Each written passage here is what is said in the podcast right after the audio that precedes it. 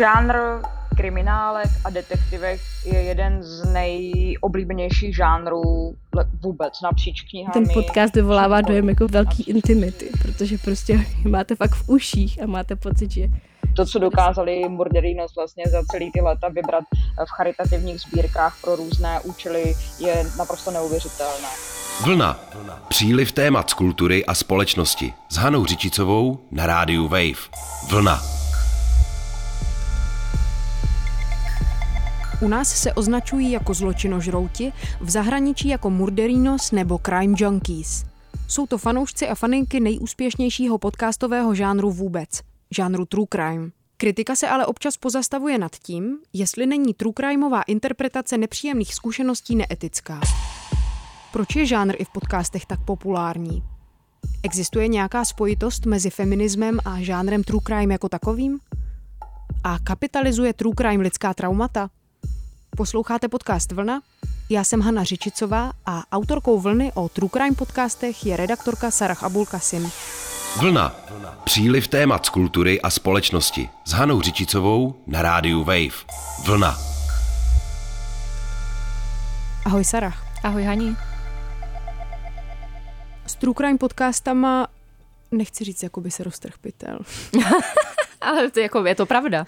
Je jich opravdu hodně, těch True Crime podcastů. Opakovaně vyhrávají různý fanouškovský a posluchačský ankety, jako je třeba právě anketa Podcast roku, kterou vyhráli opravdové zločiny. Mm-hmm, je to tak. Ta fanouškovská základna je vlastně tak obrovská, že se fenomén True Crimeu stává předmětem akademického zkoumání. Eh, já jsem třeba nedávno narazila na skvělou diplomovou práciAny Hroudový, která vlastně zkoumala formou hloubkových rozhovorů posluchačstvo právě pořadu opravdové zločiny. S Anič Aničkou jsme se pobavili nejenom o výsledcích jejího výzkumu, ale taky o samotné podstatě žánru nebo třeba historickém kontextu. Takže tahle ta dnešní vlna o True Crime podcastech je vlastně rozdělená do takových eh, dvou částí. První je právě Anna Hroudová, autorka diplomky o opravdových zločinech. No a ta druhá část je zase rozbor tohle toho fanouškovského fenoménu ne faninkou nebo nejen faninkou, ale taky právě akademičkou a specialistkou na fanouškovská studia Ivetou Jancovou z Masarykovy univerzity. Tak jo, tak pojďme postupně. Nejdřív nám řekne Anička, jak dopadlo její zkoumání. Podstatě tím, jak jsem mluvila s některými těmi fanoušky a skutečně skalními fanoušky toho žánru, tak oni často opakovali, že vlastně pro ně ta motivace k poslechu je, jestli dokážou pochopit nebo nějakým způsobem eh, třeba už dopředu předjímat, že ten člověk, o kterém ten příběh konkrétní je, je zločinec, je nebezpečný, má to prostě v sobě. A je to vlastně až taková filozofická záležitost, jako ta podstata zla v člověku. Eh, která většinu těch fanoušků na tom vůbec nejvíc zajímá. A dá se říct, že spousta z nich vlastně ty příběhy poslouchá s tím, že se snaží tam najít ten ten okamžik, kdy ten člověk v podstatě, uh, kdy se z něho stává ten, ten vrah, nebo prostě člověk, který spáchá něco strašlivého, nemusí to být vždycky vražda, může to být znásilnění, nebo něco podobně uh, společensky nepřijatelného, vlastně traumatizujícího a nepřirozeného. A myslím si, že ta nepřirozenost je vlastně další z těch faktorů, uh, který nás na tom zlu jakoby fascinuje, protože nejsme zvyklí předpokládat, že člověk je od podstaty zlý, ale když jsme vystavováni tady těm obsahům, a je pravda, že ti fanoušci tohohle žánru jsou jim vystavováni často, nejenom v rámci toho podcastu, který já jsem tady zkoumala, ale často si to hledají i někde jinde. Dokumenty na Netflixu jsou velmi populární. V dnešní době knížky samozřejmě stále vycházejí a čtou se. A teď myslím nejenom true crime, ale zase máme tu různé severské detektivky a ty obsahy jsou skutečně jako náročné na střebávání a, a skutečně jako nepříjemné vyloženě. A stále je to ale jako nějaký zábavný obsah a ten kontrast mezi těmi dvěma věcmi je vlastně velmi fascinující na tom tématu. Ty jsi zmiňovala, že se posluchači snaží rozeznat ten bod zlomu.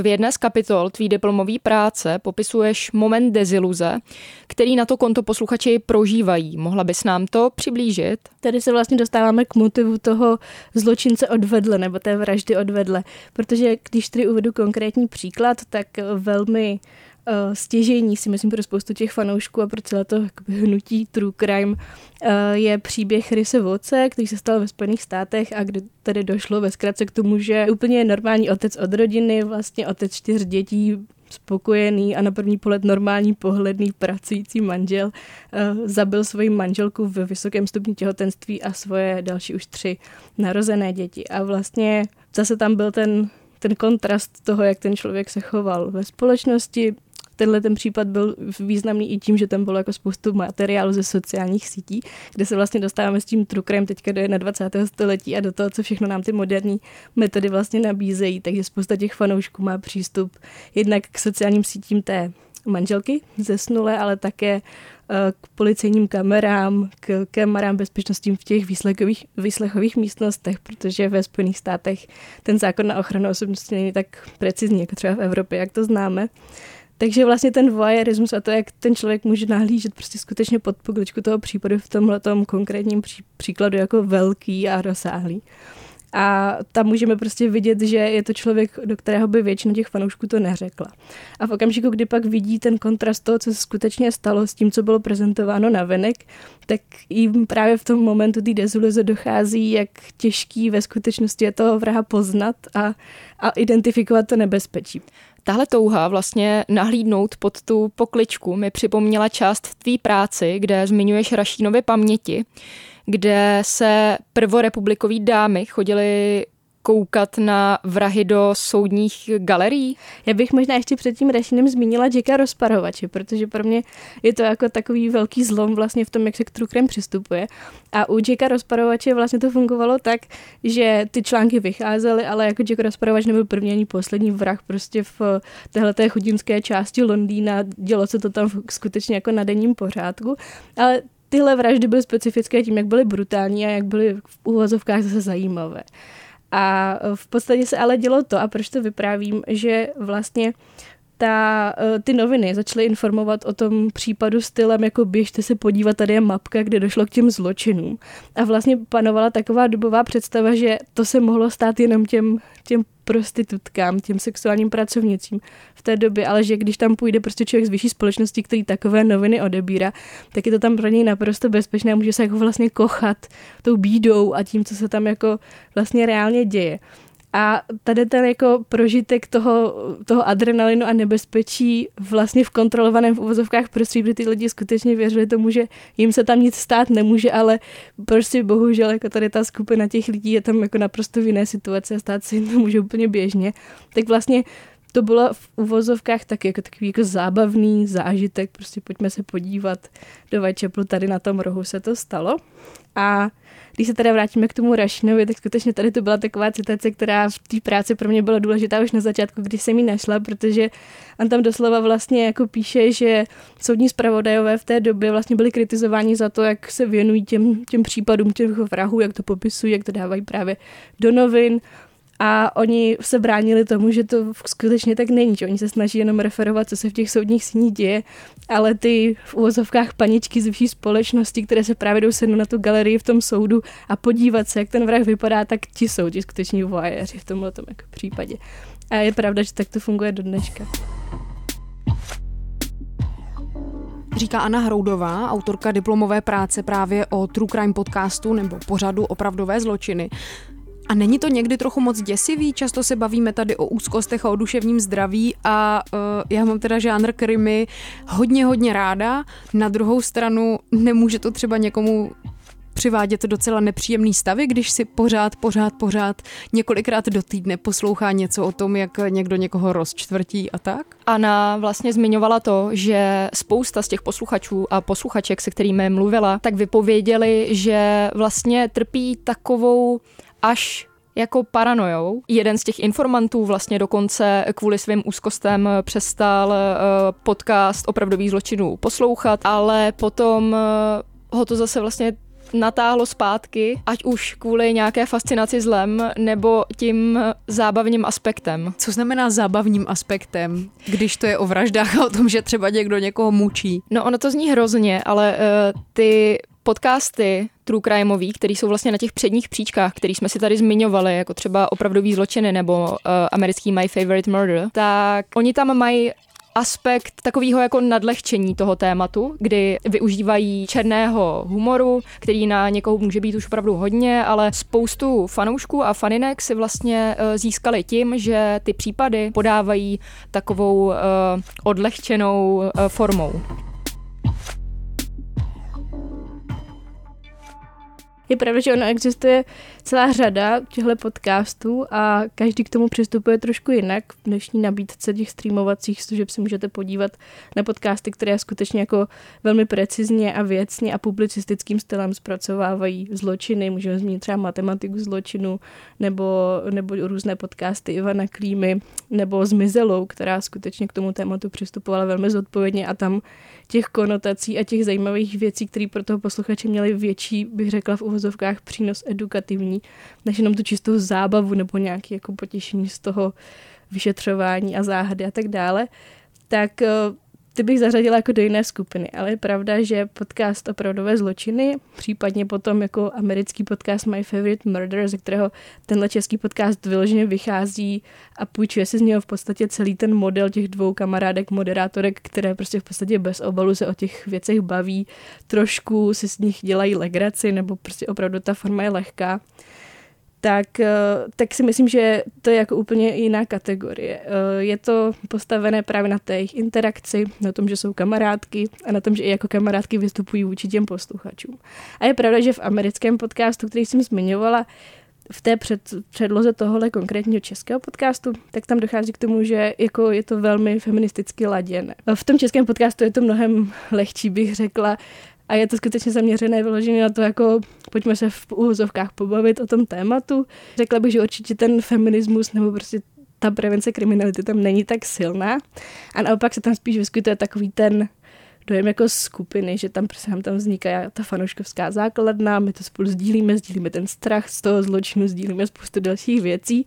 A ty moderátorky v tom samozřejmě hrají ústřední roli a spousta těch posluchačů se k ním vztahuje jako ke kamarádkám, které vlastně sice třeba nikdy nepoznali osobně, ale vlastně ten podcast vyvolává dojem jako velký intimity, protože prostě máte fakt v uších a máte pocit, že, že jsou tady s vámi. A to, tomu se jako v mediálních studiích říká parasociální interakce, ale je to vlastně přesně tohle, že ten, ta postava z toho nějakého mediálního obsahu, ten moderátor nebo i fiktivní postava jinak v podstatě ji vnímáme jako svoji blízkou kamarádku a tady k tomu dochází určitě.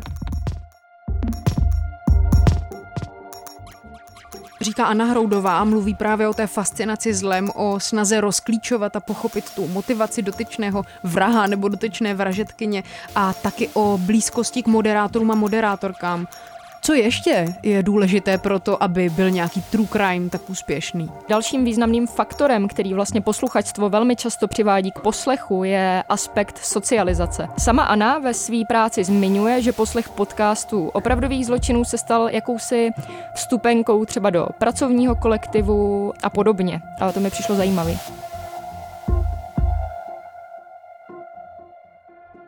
Jakkoliv to může znít zvláštně, tak eh, v některých rodinách to funguje skutečně jako takový ten rituální společný poslech s mamkou často, zase je to ženská víc záležitost, takže mamka se sejde třeba s dospělými dcerami, naštěstí můžeme říct s dospělými, u, u dětí to naštěstí jako tak populární není, a poslouchají ty příběhy spolu, pak se v nich povídají a vlastně se z nich snaží vyvodit třeba i nějaké závěry, nějaké vlastní poznatky.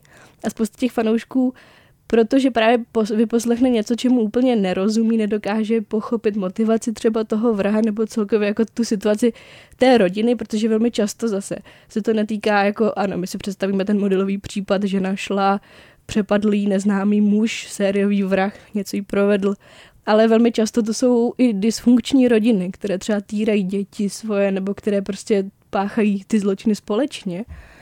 A takové případy právě protože zase vypadají, vypadnou z toho vzorce, který člověk jako běžně má, to, ten stereotyp toho, jak zločin vypadá, tak si o tom potom chtějí samozřejmě ti fanoušci promluvit. A proto jako ten socializační prvek je tak silný, protože vlastně většina říká, já jsem si to vyposlechla a pak jsem chtěla jít za kamarádku, aby mi řekla svůj názor, takže samozřejmě kamarádka si to musela poslechnout taky, takže jednak se takhle ten podcast šíří, ale zároveň je to něco, o čem si ti kolegové a viděla jsem i případy, třeba neměla jsem si s kolegyněmi o čem povídat, byly třeba výrazně starší nebo měli jiné zájmy, pak jsme začali poslouchat podcast a každé pondělí se máme prostě jako každý pondělí si to rozebereme a, a je to vlastně super a je to pro nás jako významný tmelící prvek v tom kolektivu.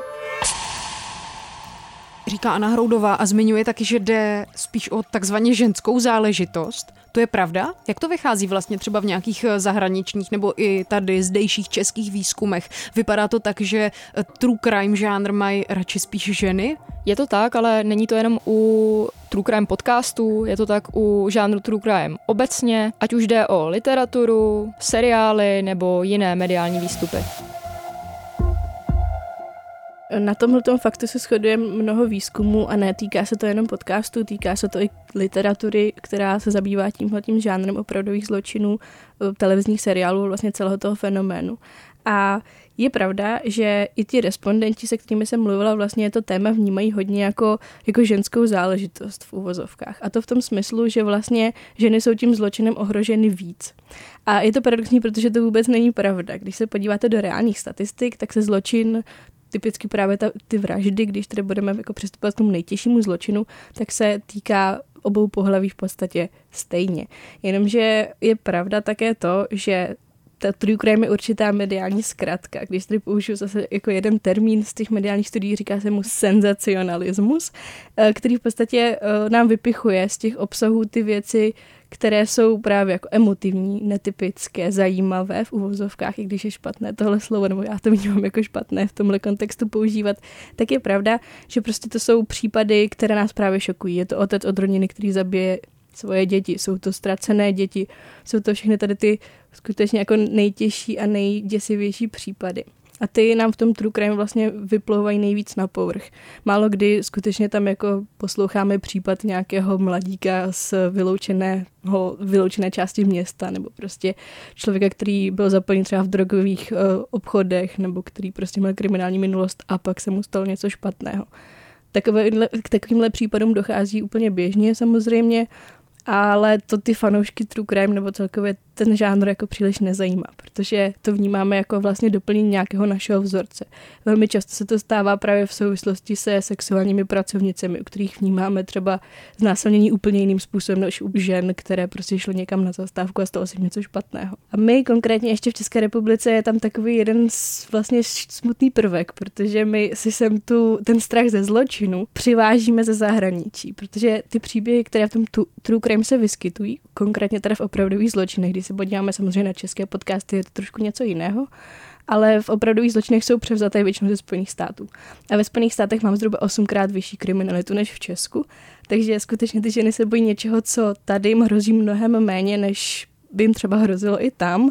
A i tam, v těch Spojených státech, nebo prostě v, dobu, v dobách hladomoru na Ukrajině a v jiných velmi jako extrémních situacích, by to nebylo tak časté. Takže vy, když se třeba zeptáte, a jak si myslíte, že je to pravděpodobné ve vašem případě, že se vám tohle stane, tak, nebo kolik žen to v Česku ročně potká, tak oni vám budou říkat prostě sta tisíce, možná nižší desítky tisíc, ale reálně jsou to třeba dvě ženy ročně, což samozřejmě není pořád jako rozhodně v pořádku, mělo by to být nula, to, to je asi jasné, nicméně to řádově někde úplně jinde než ti lidé si jako myslí. Co vlastně byl ten nejzajímavější poznatek, na který si eh, ve své práci přišla pro tebe osobně?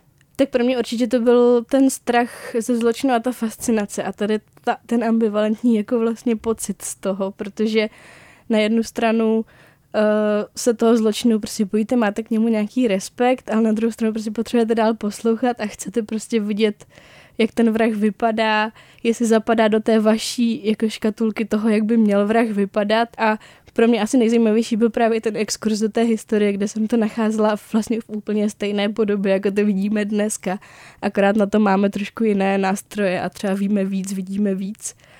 Ale ta jakoby obecná fascinace tím zločinem a zlem v přeneseném smyslu, jako je tady s náma prostě v pořád a, a lidé k ní přistupují pořád vlastně do jisté míry stejně.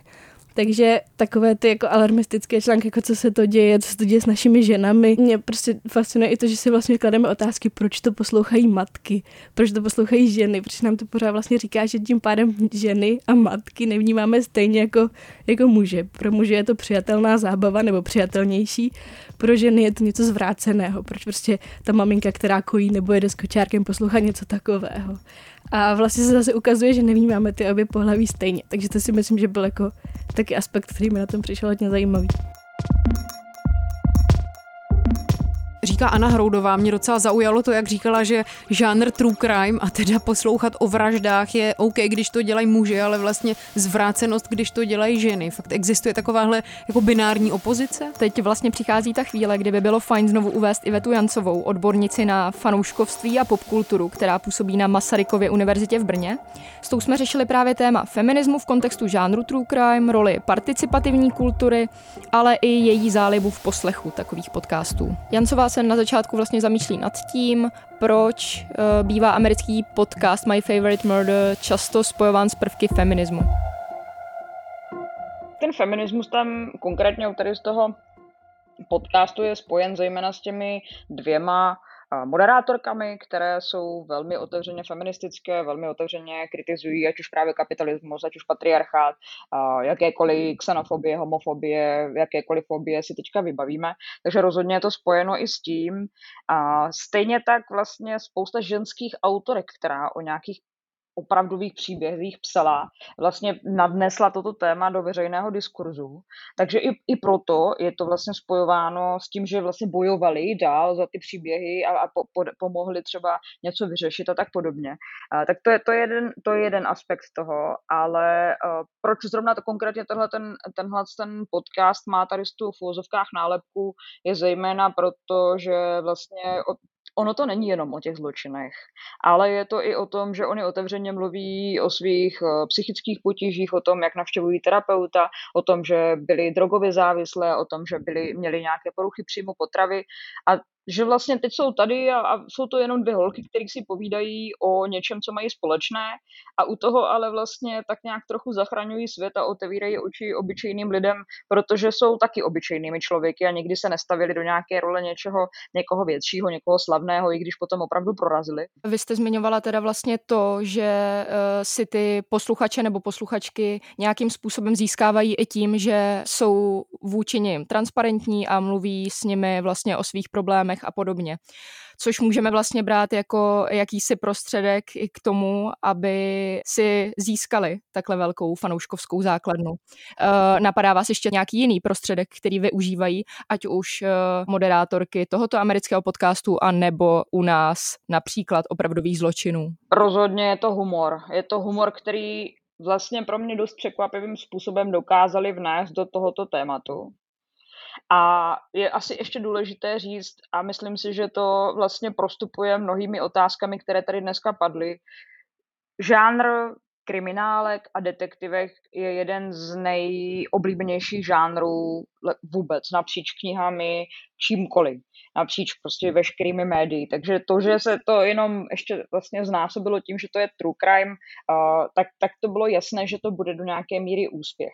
A uh, tady, tady oni, oni teda konkrétně, když se zase vrátím k tomu, co jsem říkala, tak oni konkrétně strašně získali tím, že to, že to vlastně umí nějakým způsobem odlehčit, že jsou, jedna z nich je dokonce stand-up komička, ale jsou velmi dobře, hrají jedna z druhé, eh, dokáží jako velmi dobře improvizovat, ale zároveň vlastně nedokáží improvizovat a v tom je to sranda. A postupem času to získává nějaké kontury vlastně profesionálního podcastu, kdy mají vlastně svoje vlastní rešer, rešeršisty a takovéhle záležitosti, ale tahle v uvozovkách jako stand-up blábulivost tam zůstává stále.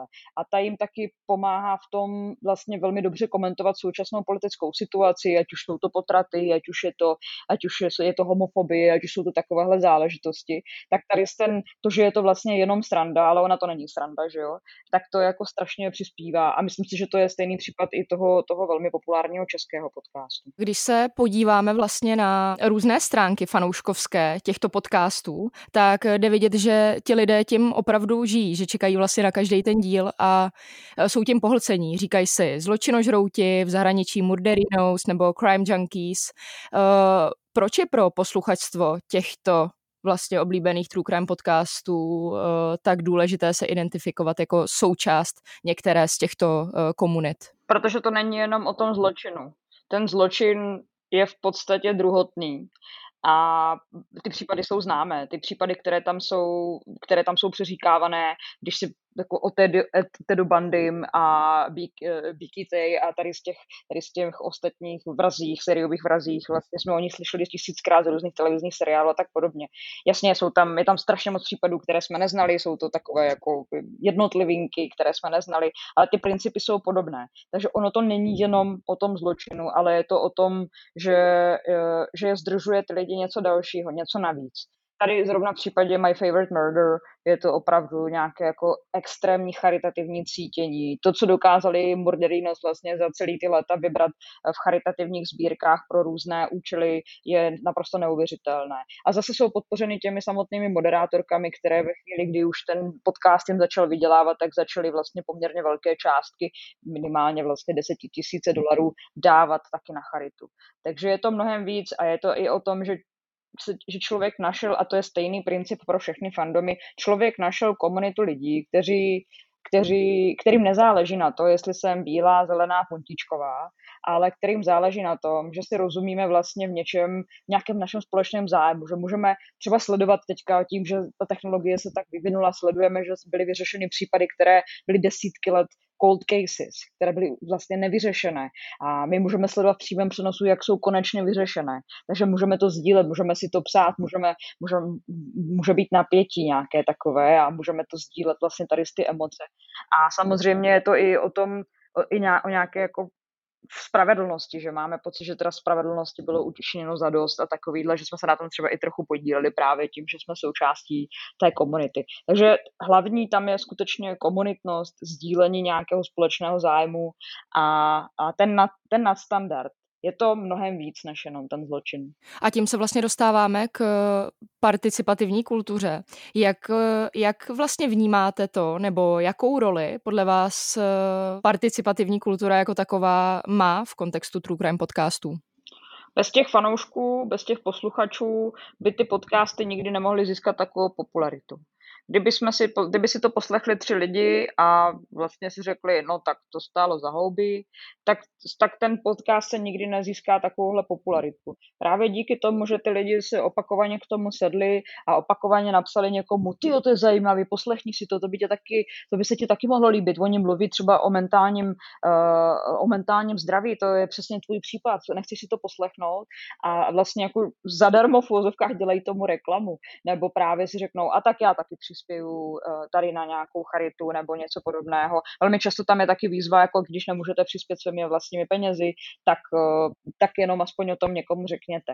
A tohle je přesně taková ta neplacená práce, který, kterou fanoušci vlastně těm hvězdám dělají, že sami něco sdílí, sami se někde zapojí, někde to zmíní a díky tomu vlastně ten fandom rostl a rostl až dneska je vlastně v té podobě, ve které je, kdy opravdu můžeme mluvit o tom, že True Crime je nějaký jako svého druhu fenomén a zejména teda True Crime podcasty, o kterých se tady dneska bavíme.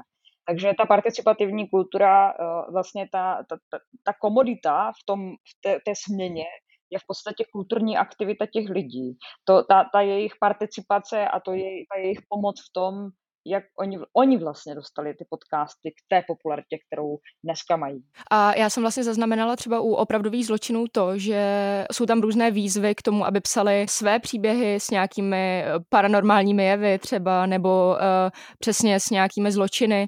A ty moderátorky potom tyhle příběhy těch fanoušků a faninek vlastně zpracují do nějakých eh, speciálních epizod. Myslíte si, že tohle je právě taky to, co si eh, získává a udržuje eh, ty fanoušky a faninky. To, že se na to můžou přímo podílet. Jasně, rozhodně. To je, každý z nás chce se trochu podílet na tom, eh, na tom vyprávění nějakého velkého příběhu a každý z nás má nějakou zkušenost, bohužel každý z nás má nějakou zkušenost s něčím negativním a, a mnoho z nás má zkušenost s nějakým zločinem.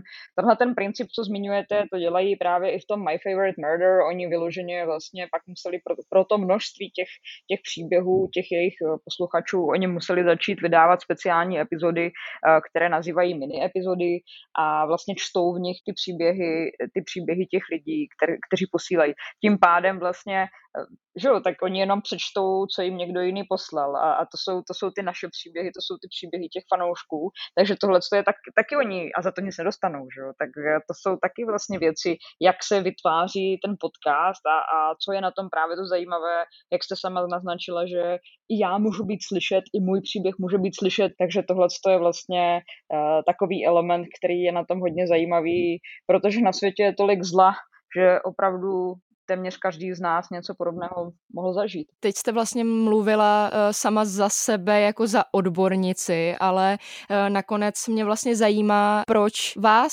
baví poslech uh, podcastu My Favorite Murder. Co vás udržuje vlastně poslouchat to dál a dál? Hmm. To je taky krásná otázka. Já jsem kriminálky vždycky milovala, přeci jenom je to i, i mým odborným zájmem. Já vlastně analyzuji to, jakým způsobem české kriminálky, ale i ty světové zobrazují ženy. A na True Crime, na True Crime podcasty jsem narazila na doporučení, protože už jsem vlastně měla pocit, že jsem viděla všechny seriály, které existují. A zrovna My Favorite Murder mě zaujal skutečně tou lidskostí těch dvou moderátorek, tou naprostou otevřeností s ohledem na to, co všechno se jim v životě stalo a že se vlastně stejně v životě dokázali dopracovat tam, kam se dokázali dopracovat.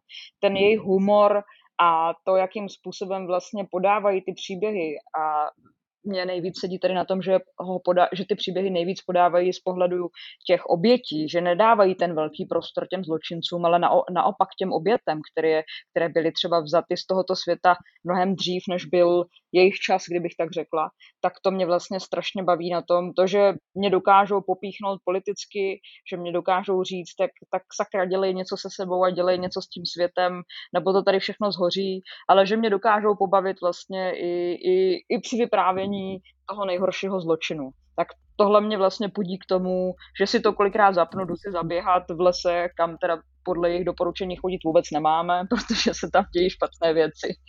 Ale, ale vlastně se s tomu stále ráda vracím, protože vlastně nakonec, když to skončí, tak mám pocit, že svět je zase v pořádku, protože, protože jsem si já mohla tohle poslechnout a vlastně spravedlnosti bylo učiněno za dost, anebo bude teprve učiněno za dost. Tak jo, tak já vám moc krát děkuji, vám jakožto odbornici i vám jakožto fanince. já taky děkuji moc za pozvání.